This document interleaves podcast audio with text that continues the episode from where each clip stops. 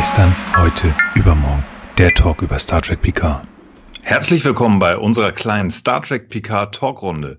Wie immer begrüße ich den Arne. Hallo. Hallihallo. Und den Frank. Hallo. Guten Abend. Und ich bin der Nils. Moin, moin. Ja, schön, dass ihr wieder da seid. Wir wollen uns heute wieder mit einer netten kleinen Folge und äh, Jean-Luc Picard auseinandersetzen. Aber als erstes, wie ist es euch ergangen die letzten zwei Wochen? Mir geht's hervorragend, weil ich habe nämlich äh, ähm, zwei Folgen Star Trek geguckt und äh, freue mich da immer sehr drüber, weil ähm, ich gerade auch diese Folge und die nächste, okay, ich verrate jetzt, wir nehmen zwei hintereinander auf, ähm, extrem, extrem unbekannt waren die mir. Also, ähm, aber da können wir dann im Einzelnen noch, noch drauf zu sprechen kommen. Und ich hatte die beide total vergessen. Deswegen, äh, ich freue mich immer sehr, wenn ich, wenn ich irgendwie neues Star Trek Zeug finde und wenn ich es neu finde, weil ich es vergessen habe, ist es auch sehr gut. Ja, schön. Ja also, ja, also mir waren die beiden Folgen jetzt tatsächlich nicht so unbekannt, weil ich Nagilium, die zweite Folge, die wir jetzt gerade heute gar nicht besprechen, sondern erst nächstes Mal, so, sorry, dass ich das jetzt so sage, ähm, die äh, ist mir auf jeden Fall sehr gut bekannt, ähm, aber auch Times Squared, was wir heute besprechen, finde ich, ist auch eine ganz tolle Folge. Ähm, ich mag beide Folgen auch, äh, vor allen Dingen deswegen, weil sie beide eben äh, Dr. Polaski mit featuren, aber da kommen wir sicherlich auch noch drauf. Es gibt auch Sachen, die mir da nicht so gefallen, aber ich finde die im Prinzip eigentlich auch ganz cool. Nee, und ansonsten bin ich leider ein bisschen erkältet, also wenn es heute bei mir so ein bisschen schnoddrig rüberkommt mit der Stimme, sorry Boys und Girls, das kann ich leider nicht ändern. Ähm, aber ich freue mich auf jeden Fall auch äh, über unser Unterfangen ja am heutigen Abend. Ja, das kriegt ein Gin schon hin. Nee, schön. Ja. Schön. Ich wollte nur ganz kurz einmal sagen, wir haben einen ganz, ganz lieben Kommentar bekommen. Ach, cool. Und, ja, und zwar zu der Folge Das fehlende Fragment, zu unserer fünften Folge. Vielen Dank, Felix. Ähm, wir haben uns sehr, sehr gefreut und auch ähm, das guter und, wie heißt es mal, gute und schlechte Kritik. Wir nehmen alles auf und haben uns über die gute gefreut und auch die negative nehmen wir sehr gerne auf und arbeiten natürlich noch an uns. Wir sind ja noch ein junger Podcast. Und dann ganz kurz in eigener Sache. Ähm, ich bin tatsächlich bei einem Podcast zu Gast gewesen. Der Randvoll-Podcast äh, ist ein nettes Projekt äh, von zwei lieben Menschen, die gesagt haben, hey, wenn ihr mal ein Problem habt und möchtet euch mal auskotzen, könnt ihr gerne zu uns kommen. Und da habe ich mich so ein bisschen, ja, auf gut Deutsch gesagt auskotzen können, äh, unter anderem über das deutsche Gesundheitssystem. Ich verlinke das einfach mal, wer Lust hat, kann sich das gerne mal anhören. Ja, sehr gut. gut. Ansonsten würde ich anfangen, wenn ihr nichts mehr habt. Mm -mm. Ich stelle fest, dass nein, dann fange ich an. Diesmal nicht, nee, nächstes Mal Diesmal vielleicht. Wunderbar. Wir besprechen heute die Folge 13 aus der zweiten Staffel, die da heißt Die Zukunft schweigt oder im Englischen Time Squared, hatte Uraufführung am 3. April 1989. Und ja, bevor ich jetzt richtig einsteige und nochmal kurz erkläre oder erzähle, worum es geht, wir spoilern. Ihr wisst das inzwischen. Das heißt, wir gehen wirklich ins, äh, ins äh, in die absolute Tiefe. Ja, und ähm, natürlich, ich habe es vergessen zu sagen, das ist eine The Next Generation Folge. Wir sind ja noch sehr dabei, Patrick Stewart, also Jean-Luc Picard uns anzugucken. Also wir sind bei The Next Generation. Genau. Sehr gut. Gut, dann fangen wir mal an. Die Enterprise ist unterwegs und ähm, ich äh, habe gerade die falsche Folge aufgemacht. Ich bin total gut. Riker begleitet ein Dinner für. Genau, so war das. Das war nämlich das Schöne. Aber die Enterprise ist trotzdem unterwegs und Riker bereitet ein Dinner vor, äh, summt so ein bisschen vor sich hin. Er bekommt Besuch von Worf, Data und Pulaski und es werden lecker Eier gemacht. Äh, zumindest Worf findet die Eier sehr, sehr lecker. Der Rest eher so mittelmäßig bis gar nicht. Weil es ähm, irgendwie auch so Owan-Eier sind oder so Ovon ja, oder irgendwas. Ganz wilde Geschichten, die er auf Starbase 73 organisiert hat, genau. Ähm, er wird aber kurzfristig von Picard auf die Brücke gerufen. Ähm, natürlich äh, kommt der Rest der Brückencrew auch mit. Es wird ein kleines äh, Shuttle gefunden. Und eigentlich heißt es ja, in diesem Bereich ist gar kein äh, Starfleet-Vessel, äh, Raumschiff unterwegs, aber nichtsdestotrotz, das wird sich jetzt angeguckt. Das schwimmt da so ein bisschen rum und man sagt sich, hey, wir holen das Schiff einfach mal rein, gar kein Problem. Und ähm, eigentlich einer meiner Lieblingscharaktere, mein äh, Commander Riker geht da hin und sagt sich, komm, holt das rein, guckt sich das an und braucht relativ lange herauszufinden, dass auf diesem komischen Shuttle mhm. äh, USS Enterprise 1701D draufsteht. Es ist die Elbas, das Shuttle Nummer 5. Es wird hereingeholt und wer sitzt am Steuer? Es ist Captain Picard. Geckigerweise ist der Captain noch immer auf der Brücke. Tada, wir haben unseren großen Plot. Es ist zweimal Picard plötzlich dort. Der Captain kommt runter, äh, begutachtet tatsächlich ähm, diesen zweiten Captain, ist äh, leicht verwirrt, schickt diesen Patienten zusammen mit Dr. Pulaski auf die Krankenstation, ähm, lässt sich von Diana also äh, bestätigen, dass das er ist. Er glaubt das natürlich nicht, aber naja, er versucht trotzdem weiter dieses Rätsel zu lösen oder beginnt dieses Rätsel lösen zu wollen. Ähm, Data soll versuchen, das äh, Shuttle zu aktivieren. Das funktioniert mir überhaupt nicht. Egal, ihr habt jetzt den Auftrag, macht das mal. Ähm, Jordi und Data sind lange dabei und versuchen es, sind aber erstmal grundsätzlich nicht erfolgreich. Auf der Krankenstation kommt Picard mit Troy zur Patientenvisite. Dem Patienten geht es nicht ganz so gut, aber nichtsdestotrotz möchte Picard, dass äh, Dr. Pulaski den zweiten Picard aufweckt. Sie ist nicht ganz einer Meinung mit ihm, macht es aber doch und plötzlich gehen alle Vitalzeichen auf den Boden. Ähm, er bekommt dann sozusagen ein Gegenmittel und es geht wieder gut. Und äh, der zweite PK stabilisiert sich. Daraufhin oder gleichzeitig, wie gesagt, sind Jordi und Data nochmal dabei, das Shuttle zu aktivieren. Sie versuchen irgendwie die Energie anzukoppeln und irgendwann fällt ihnen auf, hey, wir versuchen das einfach mal mit einer negativen Komponente und plötzlich funktioniert das Shuttle. Sehr irritierend. Ähm, auf der Krankenstation versucht Picard immer mehr Informationen zu bekommen. Es ist alles sehr komisch. Auch Pulowski sagt ja, also irgendwie passt hier nichts zusammen. Der zweite Picard wird kurzfristig auch wach, aber ist, also, der ist eigentlich überhaupt nicht wirklich da.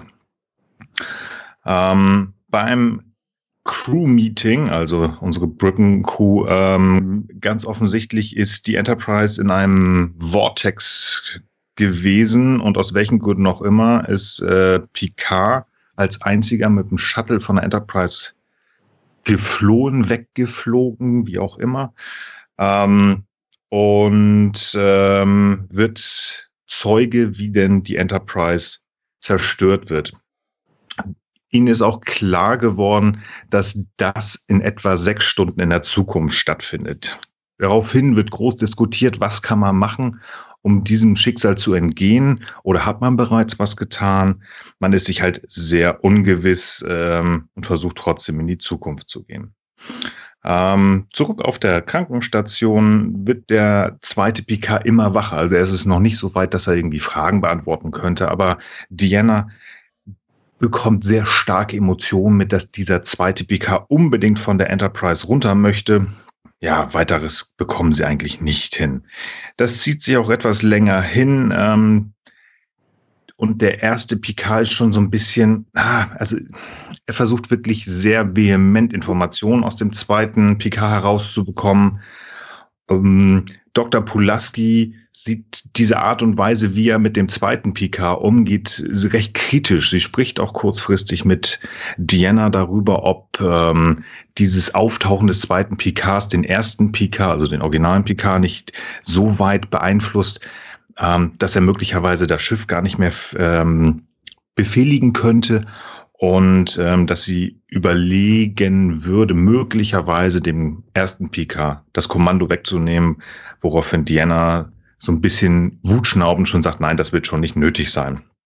Dann sieht man ganz kurz Captain Picard 1 im Shuttlehanger, wo er bedeutungsschwanger das zweite Shuttle Nummer 5 anschaut und ganz offensichtlich eine Entscheidung trifft. Ähm, und danach äh, spricht er etwas länger mit Riker über das Für und Wider, was kann passieren, was sollte man machen, was sollte man nicht machen. Ähm, kurz darauf plötzlich taucht dann dieses, dieser Vortex auf. Die Enterprise wird hineingezogen, auch mit Warp 7 können sie sich nur gerade eben auf der richtigen Stelle halten. Picard ist sich so ein bisschen unsicher, was er nun machen soll. In seiner Überlegung wird er plötzlich angegriffen, zweimal, wahrscheinlich von dieser Entität Vortex Wirbelsturm-Geschichte und zeitgleich auch der zweite Picard. Der wird inzwischen fast richtig wach, ist schon einigermaßen kommunikativ. Der erste Picard geht zum zweiten Picard, lässt ihn frei sozusagen, geht mit ihm in Richtung Shuttle-Hangar zum, ähm, zum Shuttle 5, versucht ihn auszufragen, ob es noch eine zweite Möglichkeit gab, denn der, der zweite Picard erklärt ihm ja, dieses Vortex, diese Vortex-Entität will ihn haben und es bleibt nur die eine Möglichkeit. Es gab auch eine andere, aber die ist eigentlich völlig irrelevant und die funktioniert nicht. Der erste Picard nervt den zweiten so lange, bis er herausfindet, dass ähm, die andere Möglichkeit gewesen wäre, sich einfach weiter dieses Vortex reinziehen zu lassen und um diese Zeitschleife, die da entstanden ist, zu zerstören sozusagen. Er schießt Picard 1, den zweiten Picard. Ähm, Picard 1 lässt den Kurs umdrehen, fliegt in Richtung ähm, ja, inneres Vortex, also in, wie soll man das nennen? Also, also es dreht um und fliegt weiter rein. Ähm, plötzlich ist die Enterprise frei und die Picard sinniert am Ende noch einmal ganz kurz. Ähm, was es für Auswirkungen auf einen haben kann, sich selbst zu treffen. So, habe ich irgendwas vergessen? Ich würde auf einzelne Szenen jetzt wie immer ein, ein bisschen ja. detaillierter eingehen, aber ansonsten war das eine sehr gute Zusammenfassung. Dankeschön. Ja, sehe ich auch so. Sehr schön. Dann nehme ich mal einen Schluck. Prost. Oh, danke. Gut. Womit wollen wir beginnen? Mit dem Anfang. L. Mit dem Anfang. ähm, ja, bitte.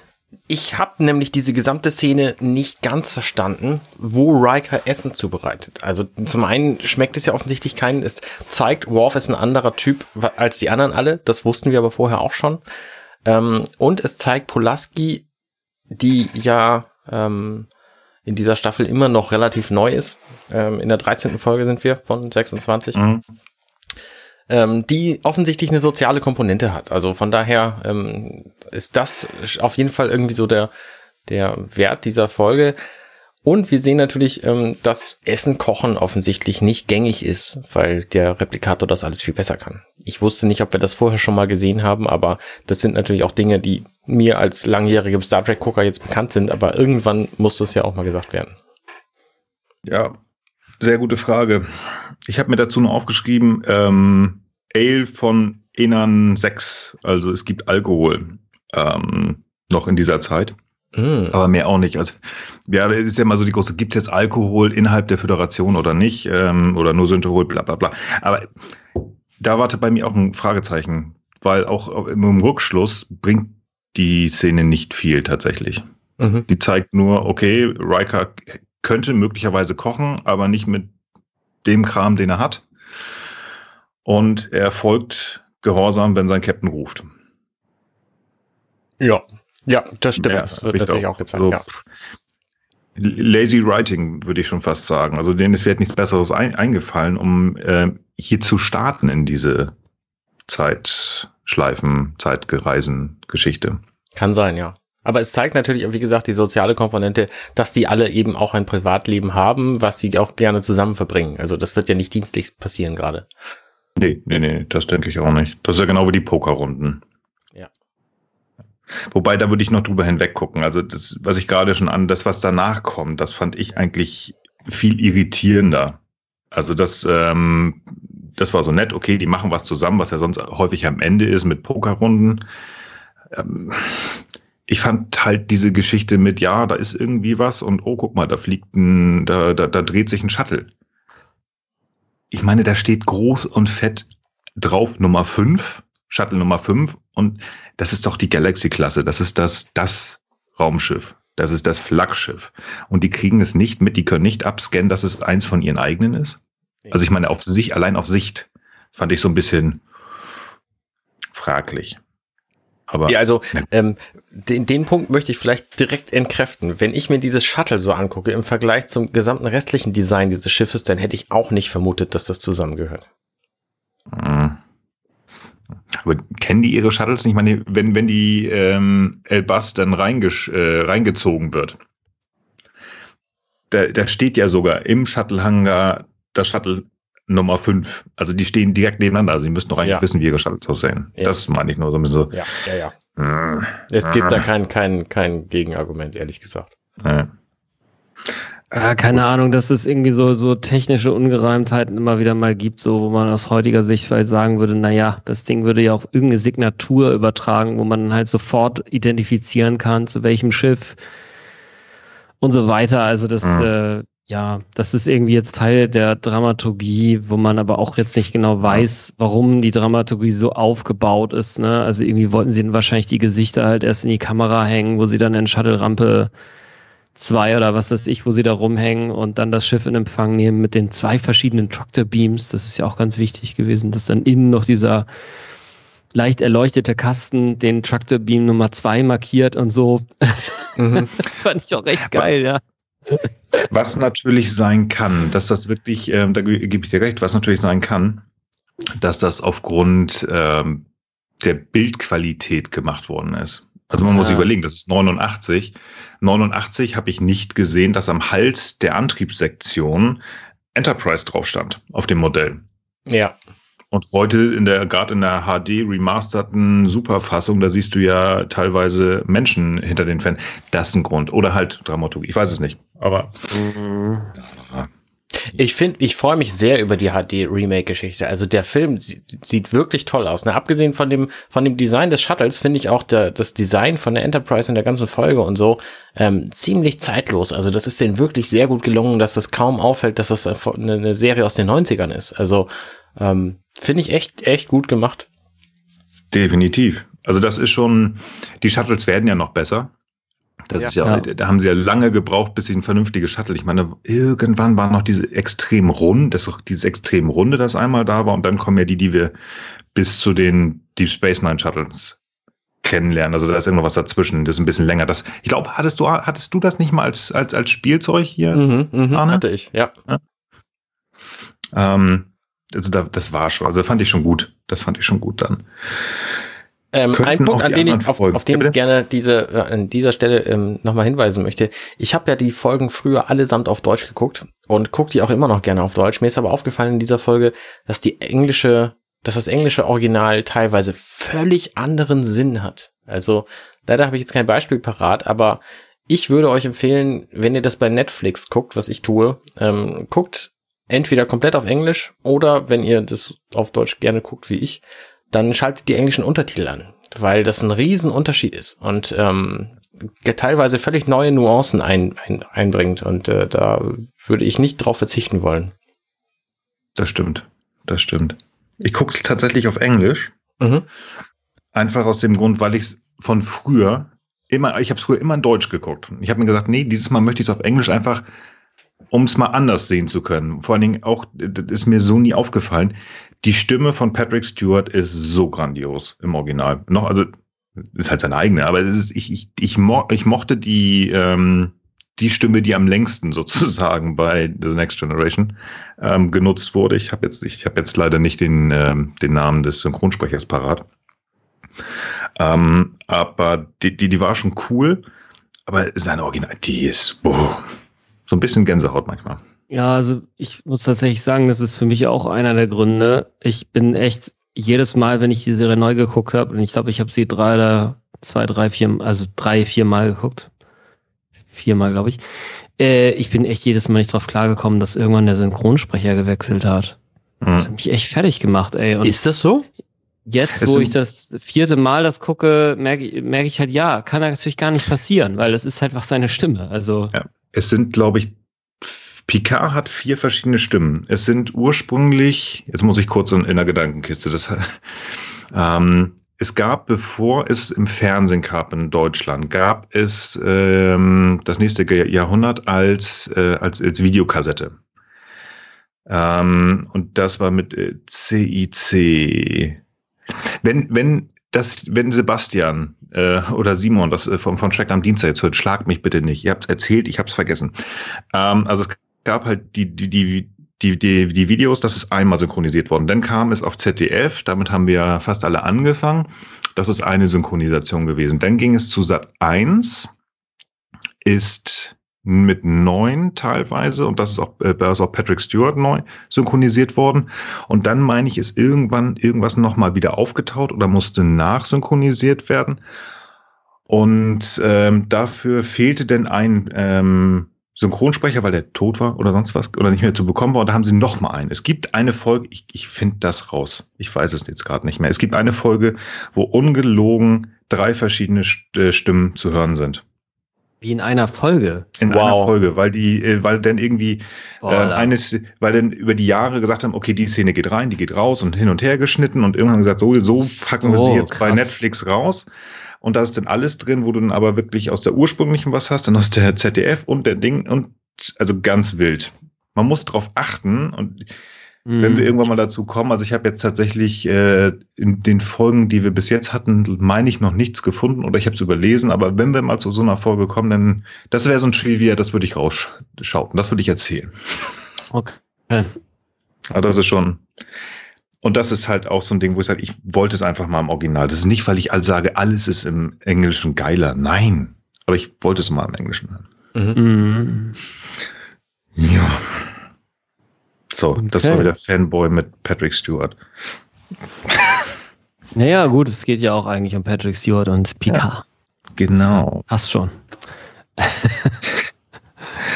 ähm, Wo waren wir stehen geblieben? Ähm, ist ja fast wurscht, oder? ähm, ich finde es so ein bisschen, ich will nicht sagen krass, ähm, aber ich finde es, es gibt so ein gewisses Geschmäckle, als Picard ähm, 1, also unseren Originalen, den Picard 2 das erste Mal aufwecken will und das schon mit, ähm, also er will Informationen haben. Er versteht nicht, was passiert ist. Und man sieht in Pulaskis Gesicht ganz klar, äh, nee, ich finde das nicht witzig, aber du bist der Captain, ich mach mal. Mhm. Und ich finde, das zieht sich so ein bisschen durch die ganze Folge durch. Und ich habe mir immer wieder vier Buchstaben aufgeschrieben, ähm, auf die wir auch noch dieses Jahr nochmal zu sprechen kommen werden, ähm, wenn wir über The First Contact sprechen. Ich finde, er ist hier, er hat sich was in den Kopf gesetzt, und er will, das hatte ich irgendwie vor ein, zwei Folgen schon, in ein, schon mal gesagt, er ist so ein bisschen, er will, er hat seinen, seinen, seinen weißen Wal. Er ist auch hier das erste Mal so ein bisschen Ahab, finde ich. Er versteht nicht, was das ist. Er ist da selber nochmal. Er akzeptiert auch nicht, dass, dass er da ein zweites Mal ist. Obwohl Diana sagt, nein, das sind Sie, Captain. Nee, das geht nicht. Das glaube ich nicht. Also er sagt, doch, doch, doch, das sind sie, das sind die gleichen Gedankenmuster, das sind sie, nur halt irgendwie ein bisschen verschoben. Und er ist, er kämpft dagegen an, aber nichtsdestotrotz knallhart ähm, will er wissen, er braucht Informationen, weil er einfach nicht genug hat, um, um dieses Rätsel jetzt zu lösen. Und deswegen diesen, ja, für mich sieht der Picard 2 am Anfang haben sie auch relativ gut geschminkt, also er sieht ja auch fast todkrank aus. Ja, so. ich habe mich gefragt, ob es eine Puppe ist. Oh. Aber ähm, war wohl nicht, weil es war zu keinem Zeitpunkt nötig, dass sie eine Puppe von ihm haben. Nee. Nee. Also das ist schon, ja, wie gesagt, also ah, er schreit ihn ja auch einmal an, dieses, ich weiß nicht, wie es auf Deutsch ist, aber es ist ähm, Look at me. Wo er, er schreit das ja schon regelrecht. Ähm, er schreit das den zweiten Picard ja schon regelrecht an. Also, ja. Er kommt, ich, ich, ich, mir kam das so ein bisschen vor, dass, ähm, was Pulaski zu Diana sagt, so, na, läuft er noch ganz gerade, unser Captain, oder ist das wirklich zu viel? Also, mh, hm. Ich bin da hin und her gerissen. Also auf der einen Seite, ja, gebe ich ihr recht. Auf der anderen Seite, also ist es zu viel gewesen oder ist es, ist es doch tatsächlich so, dass Picard ähm, wie soll ich das ausdrücken, zu viel hat. Also, dass er, dass er, dass er mit der Situation nicht klarkommt und gegebenenfalls, wie sie das ja auch andeutet, äh, seines Kommandos von ihr enthoben wird, wenn er anfängt rumzuspinnen. Mhm. Ja, also ich finde es auf jeden Fall krass an der Stelle, dass äh, das deut so deutlich wird, dass er so eine, also er ist ja sonst immer so der sehr super selbstbewusste Typ so, ähm, der quasi einfach immer, wie das ja auch Riker an irgendeiner Stelle dann sagt, äh, dass er so die ganzen Fäden zusammennimmt und dann die optimale Entscheidung trifft. Ne? Und ähm, da äh, wird er jetzt quasi in tiefen Zweifel ähm, geschubst, ne? dass er irgendwie nicht damit klarkommt. Also ist, ich glaube, er ist so ich stark im Grunde genommen, dass er nicht so sehr damit klarkommt, dass jetzt dann nochmal so eine Kopie von ihm rumhängt. Also er hängt schon wirklich sehr daran, dass er so diese einmalige Nummer ist und ähm, dass er sozusagen, dass es vielleicht so eine Art, ja, wie soll ich mal sagen? Also letztlich, äh, ich meine, es geht ja bei allen möglichen Entscheidungen immer über, unter, äh, über Entscheidungen unter Unsicherheit.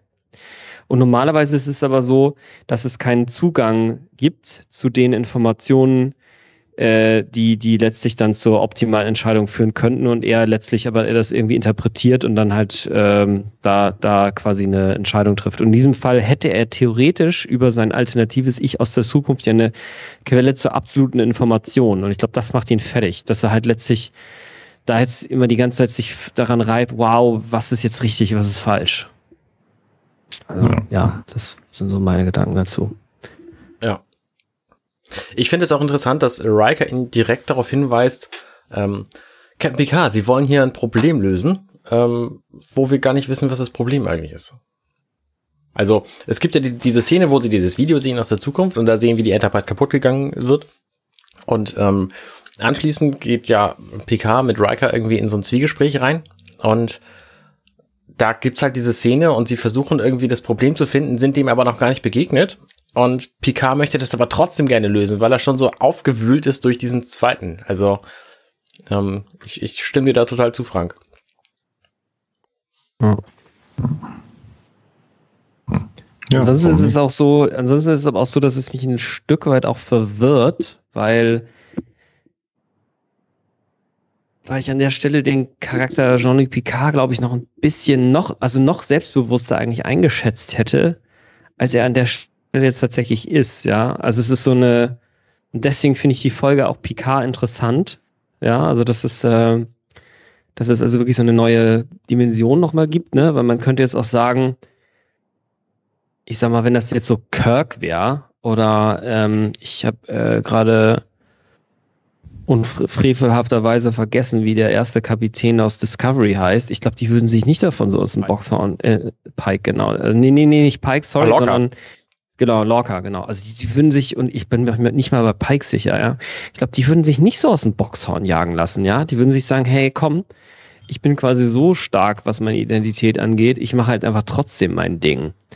So, in diesem Fall ist es aber auch so, dass für die Situation ähm, dieser Zweifel und diese, dieses, also dieses Hadern damit, was denn jetzt richtig und falsch sein könnte, ja letztlich aber auch das ist, was ihm die Edge gibt, nachher dann eben nicht genauso zu entscheiden wie sein vorheriges Selbst, sondern eben genau das andere zu machen und damit die Situation aufzulösen. Also in diesem Zusammenhang ist sozusagen der Zweifel am Ende sogar eine Stärke, ne? dass er sozusagen so kritisch äh, mit dem anderen irgendwie umgeht, dass er sagt, nee, ey, ich, ich gehe jetzt nicht einfach meinem, Inst ich fol folge jetzt nicht einfach nur komplett meinen Instinkten, sondern ich denke mal eine Runde mehr drüber nach und sage halt, nee, alles klar, ich mache genau das Gegenteil.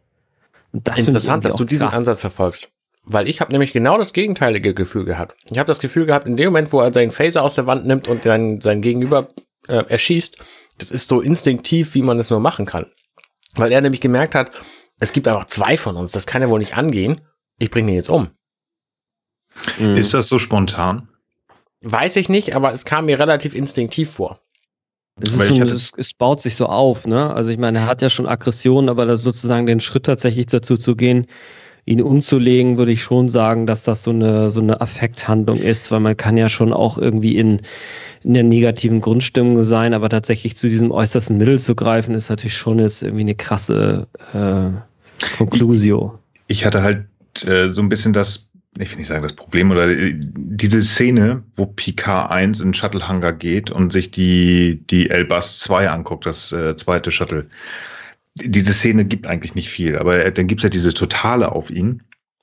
Und ähm, man sagt so, ja, was soll das? Und da hatte ich irgendwie schon gedacht, ah, will der vielleicht irgendwie, hat er da eine Entscheidung getroffen, da schon irgendwie was so, ich muss jetzt jetzt unbedingt rausfinden und ich gebe es zum Äußeren. Ich weiß es nicht, aber mhm. ich, ich, ich will nicht, ähm, ich kann mir schlecht vorstellen, und da gebe ich dann euch recht, ich kann mir nicht vorstellen, dass Picard plant, den zweiten Picard zu töten.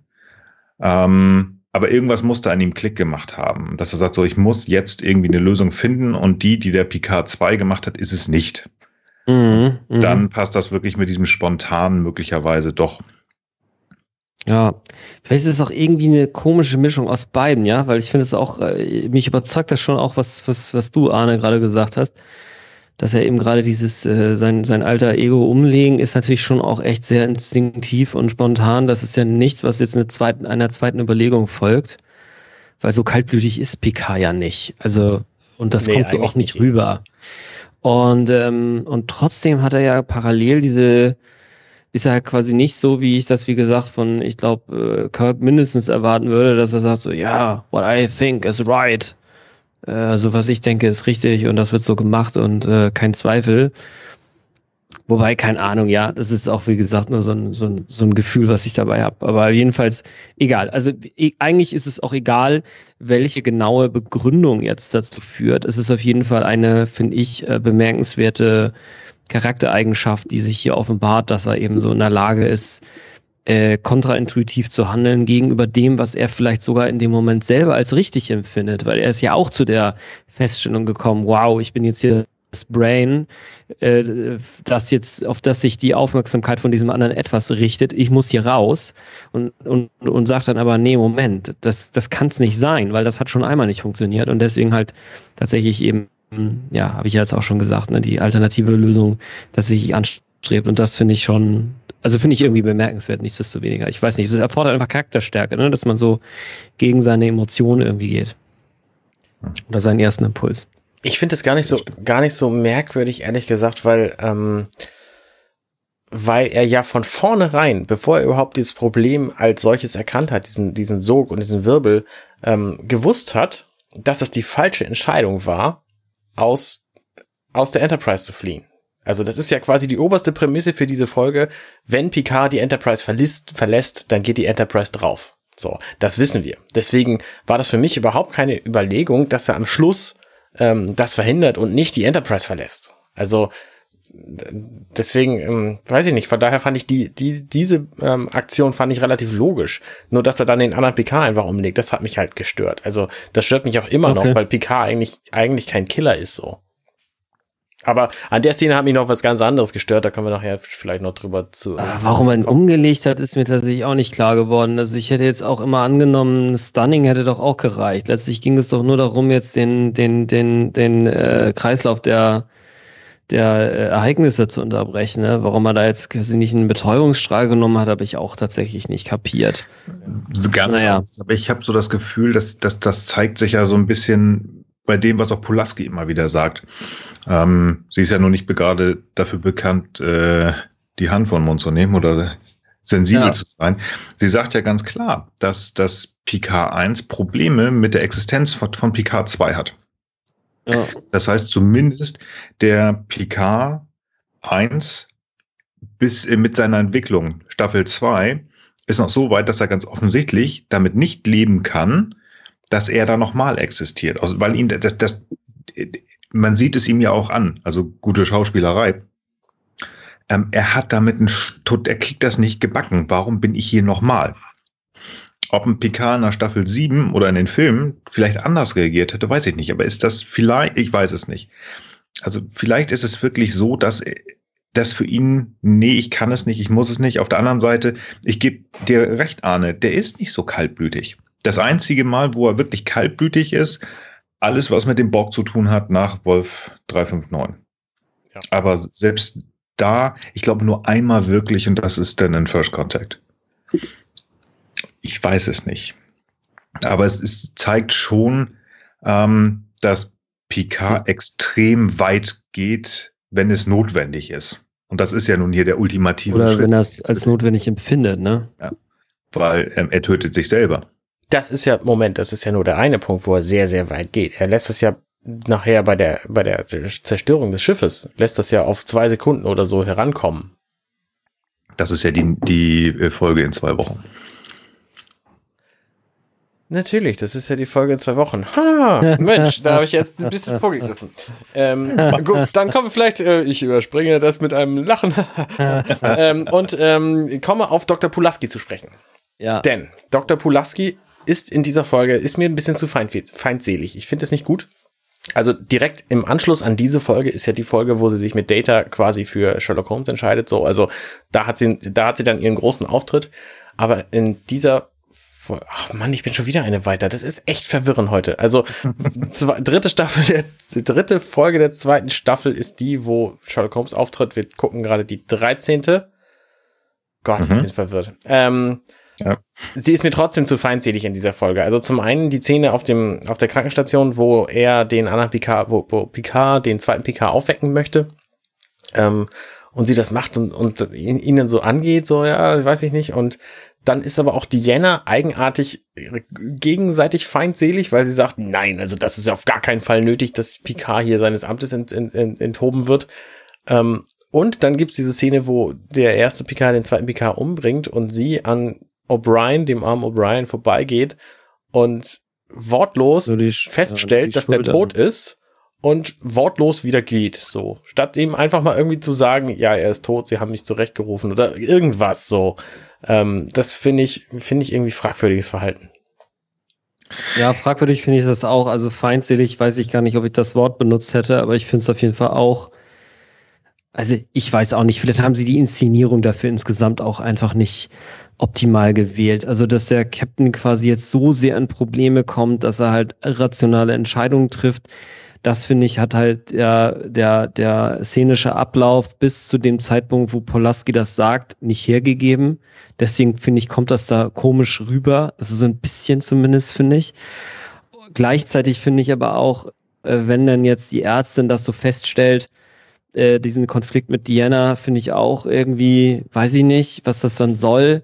Und dann nachher, also wie gesagt, dieses übertriebene, dieser übertriebene Selbst-Selbstmord, den finde ich auch krass. Und das Pulaski dann wiederum, obwohl sie ja gerade vorher dann ja im Nachhinein richtigerweise festgestellt hat, was der Captain damit echt ein Problem hat, im Grunde genommen einen, zu einem Mord nur mal eben mit den Schultern zuckt. So als wenn sie schon wüsste, dass der Captain mit dem anderen Shuttle ja eh gleich verschwindet. Fand ich auch irgendwie total komisch, so, weil das passt nicht. Also an der also Stelle spätestens hätte ich gesagt, ey Captain, äh, tut mir leid, läuft nicht. Ja, also was weiß ich. Da kann man natürlich noch sagen, okay, wir bringen jetzt hier aus, komm, machen noch die Vortex-Situation fertig, aber danach muss es mal ein ernstes Wort geben, ja. Das ist schon mega krass. Das hätte aber auch zu ihr gepasst. Also im, im ja. wie heißt sie, Gates McFadden ist ja, ich glaube, ausgestiegen, weil sie schwanger wurde. Ist das richtig? Ich weiß es gar nicht mehr. Mit ähm, mit, mit, mit Crusher 2 oder was? Ja, ähm, auf, auf, jeden Fall, sie mussten ja jemand, also, also, Beverly ist ja doch eher immer so der Schmusekurs. Ja, genau, Und genau. Das gefällt mir an Polaski eigentlich auch ganz gut. Aber dass in sie, der Folge halt, nicht. Die, sie ist da sehr, sehr krass. Und gerade auch, ähm, ich weiß nicht, ob wir da irgendwann nochmal drüber sprechen. Ähm, ich glaube, weiß ich nicht, werden wir sehen. Dieses, diese, ähm, die Szene, wo äh, Picard mit Wesley zu einer ähm, zu seiner Herztransplantation fliegt da ist sie ja auch am Ende, am Ende und am Anfang sehr, sehr barsch. Du musst das jetzt machen. Also sie, was ich sagte, die hat Haare auf den Zähnen. Und das definitiv fehlt da. Also, dass sie, ja, also sie hat das gut aufgebaut, aber dann fehlt es plötzlich am Ende. Das ist ein bisschen schade. Also, vielleicht haben mhm. es gemacht, aber offscreen. Aber es hätte mehr Sinn gemacht, gerade wie sie da geguckt hat, nachdem sie Pika 1, Pika 2 platt gemacht hat. Ja. Naja, und eben okay. dieser Teil, wo Diana so aufbrausend ist, als äh, Pulaski zu ihr sagt, ja, möglicherweise ist Picard nicht ganz bei sich und wir müssen, müssen das mal checken, so. Da ist Pulaski einfach die Fachperson für, um rauszukriegen, dass der Captain möglicherweise nicht arbeitsfähig ist. Und Diana so, nein, also das machen wir ganz bestimmt nicht, so, so läuft es hier nicht so. Finde ich mhm. eigenartig. Finde ich auch sehr eigenartig von ihr witzig ist, dass in dem, also finde ich persönlich so ein bisschen der witzig, Tüllchen, da prallen ja zwei, zwei Welten aufeinander. Also Diana ist ja auch eigentlich ähm, dafür zuständig, den, den Geisteszustand der Crew zu beurteilen. Und das macht ja die Ärztin auch. Bloß die ja. eine sozusagen, heute würde man sagen, die eine ist die Medizinerin, die andere ist die Psychologin. Genau. Und Diana hat ihren Captain lieb, der hält äh, die Hand über sie und die fliegen ja jetzt auch schon ähm, anderthalb Staffeln zusammen und Pulaski ist da seit äh, 13 Folgen da. Mhm. ähm, Stutenbässe, keine Ahnung. Also das ist schon, wäre auch, glaube ich, irgendwie komisch gewesen, wenn Diana gesagt, oh stimmt, du hast recht. Mhm. Naja. Aber hm, ist so die Frage.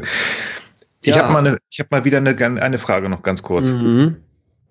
Habt ihr verstanden, warum der Picard 2 wus mehr über den Vortex wusste als der Picard 1. Denn der Picard 2 weiß ja irgendwie, ja, der will mich, das ist eine Entität. Also der, der hat ja mehr Infos. Habt ihr euch da was zusammenreimen können oder ist dieser, Vor dieser Vortex einfach nur ein MacGuffin? Ich würde halt spontan sagen, es gibt ja diese Situation, wo ähm, wo äh, Picard und Riker darüber reden, was zu tun ist. Und sie dann, also Picards erste Reaktion auch ist, ja, ja, wir bleiben hier und untersuchen das Ding. Und dann äh, kommt aber ein Zweifel und sagt, ja, vielleicht ist genau das der Fehler, bloß weg jetzt hier.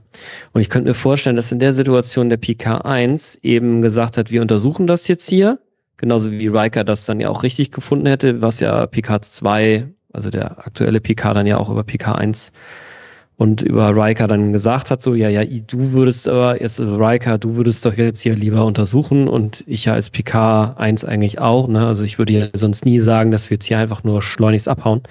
Und dass sie vielleicht in der ursprünglichen Fassung dadurch ein bisschen mehr Zeit hatten und dadurch, dass sich der PK und damit dann auch die Crew ja nicht so sehr jetzt mit der Anwesenheit von PK 2 äh, oder 1, also dem vorigen, so rum eigentlich auseinandersetzen. Wir haben den bislang immer 2 genannt, lass uns dabei bleiben. Ja, genau, okay, alles klar. Ähm, dass sie sich also nicht mit der Anwesenheit von, äh, von dem zweiten PK auseinandersetzen müssen. Äh, dass sie in der Zeit dann eben, also dass sie diese Zeit und diese mentale, mentale Kapazität eben in, den, in die Untersuchung des Vortex gesteckt haben. Und dass vielleicht die Situation nicht ganz so schnell aus dem Ruder geraten ist, weil sie nicht sofort versucht haben zu fliehen und der, der Vortex dann vielleicht stärker gezogen hat, etc. Das hätten sie halt vielleicht auch nochmal mal irgendwie erklären können, aber so würde ich mir das erklären, dass dadurch quasi die, die zeitliche Abfolge beschleunigt wurde und noch weniger Konzentration auf dem Zusammenhang insgesamt war. Und deswegen ähm, der Echtzeit, der in der jetzigen Realität existierende PK sich eben mehr auf seine Re Relation, seine Beziehung zu PK, äh, den zweiten PK konzentriert. Ja. So würde ich, würde ich das so. ad hoc, ja, da habe ich nicht vorher darüber nachgedacht, zugegeben. Ja, das klingt gut. Nehmen wir so. Ja. Alles klar. Lieblingsszenen? Ich fange an. Ich fange an. Ich habe lange drüber nachgedacht, aber tatsächlich ist meine Worf. Ganz am Anfang. Ich auch, ja. Ich kann da jedes Mal drüber lachen, wo Worf die Eier in sich reinschaufelt und einfach nur delicious. Ich finde es super. Viele schöne Szenen, aber die ist einfach am lustigsten.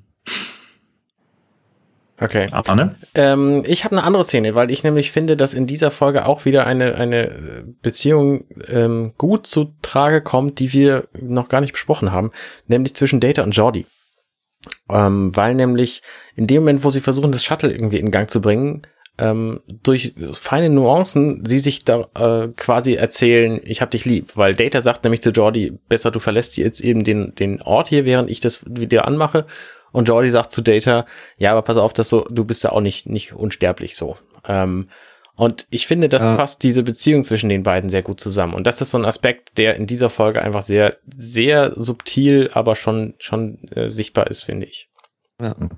Ja, finde ich cool, dass du das sagst. Ich hatte zwar nicht im Kontext beste äh, Szene darüber nachgedacht, aber mir war das auch so aufgefallen, äh, weil ich, wie gesagt, die ganzen Staffeln ja kenne, dass eben Jordi und Data ja gute Freunde sind und dass die da so harmonisch zusammengearbeitet haben. Das ist mir auf jeden Fall auch aufgefallen. Aber finde ich schön, dass du das als beste Szene das, und das nochmal hervorhebst. Das finde ich echt gut. Mhm. Ich ja, finde es super, dass wir so gut zusammenpassen, denn bei mir steht äh, in meinen Notizen beste Szene und einmal die Dwarf-Szene und darunter genau die. Und ich habe so, also, ja. das passt doch wieder. Sehr schön. Ja, nee, Gut. genau. Ansonsten die Eier-Szene fand ich auch echt so witzig, wie dann alle die Eier nicht mögen und Worf so schaufelt sich das Zeug so rein. Ja, da musste ich so voll an mich denken irgendwie. Weil ich manchmal auch so Sachen in mich reinschaufel, wo andere dann da so sagen, wie kann man das denn machen? okay. Na gut, okay. Äh, ich ich, ich würde ja noch gerne wissen, ja. was ist denn, was ist denn von euch die Szene, die ihr am schlimmsten fandet in dieser Folge? Weil bei mir gibt es da echt so viele, ich kann mich nicht entscheiden. Ja, ich finde schon wirklich die, die, die Mordszene am beklopptesten. Also, dass man da nicht jetzt wenigstens aufs Dann geht, das ist, finde ich, so unglaubwürdig, dass es sowohl inhaltlich wie charaktermäßig Picard bei mir im Kopf ist, äh, äh, wie auch äh, von der Szenenlogik und wie dann nachher Pulaski da auch nicht richtig drauf reagiert. Also diese, diese Doppelszene finde ich also so bescheuert und unglaubwürdig, das, da würde ich die mal küren jetzt. Ähm, Diana bekommt ähm, die, die, diese, wie heißt das, diese Schwingung vom zweiten Picard. Da irgendwie, ich weiß nicht, ob das ein Orgasmus sein soll oder keine Ahnung. Und äh, das war's. Das ist so meine, geht gar nicht. Ja. Ja, Diana ist bei mir auch nämlich ziemlich hoch im Kurs. Ich finde, sie fühlt in dieser Folge extrem viel und gerade dieser, diese Konflikt mit Pulaski, den finde ich irgendwie, finde ich nicht gut und ähm, irgendwie ist ihre mhm. Rolle auch überstrapaziert in dieser Folge, finde ich. Gefällt mir auch ja. nicht, ja. Schön. Dann jo. haben wir doch auch mal Vorsicht und gut. Ja, das sind nur die schlechten Szenen, das ist schön. Gut, dann würde ich langsam würde einmal an unsere Hörer nochmal sagen, tut es Felix gleich, wenn ihr möchtet, dann schreibt uns doch gerne einen Kommentar bei uns auf der Homepage companion.net oder bei iTunes oder wo ihr auch immer gerne möchtet. Macht das gerne und hinterlasst auch gerne fünf Sterne, wenn ihr möchtet, bei iTunes. Ansonsten möchte ich äh, euch einladen, uns in zwei Wochen wieder zuzuhören. Und dort werden wir uns anschauen näher die Folge Where Silence Has Lease und das ist im Deutschen Illusion oder Wirklichkeit. Das war jetzt denn die zweite Folge der zweiten Staffel. Oder wird es sein? So ist es. Jetzt haben wir es zusammen. Ein bisschen Verwirrung hatten wir heute schon. Dann mache ich das auch mit der Verwirrung am Ende. Und ähm, habt ihr beiden sonst noch was? Nix. Passt. Nein, gut. Dann bedanke ich mich bei unseren Hörern und ich bedanke mich auch bei euch beiden, verabschiede mich und wünsche einen guten Morgen, guten Tag, guten Abend und gute Nacht. Adieu. Ciao. Hey, wir sind Nils, Arne und Frank und das war gestern, heute, übermorgen. Wenn euch dieser Podcast gefällt, dann unterstützt uns doch ein wenig. Mehr Infos dazu findet ihr auf ghu.compendion.net.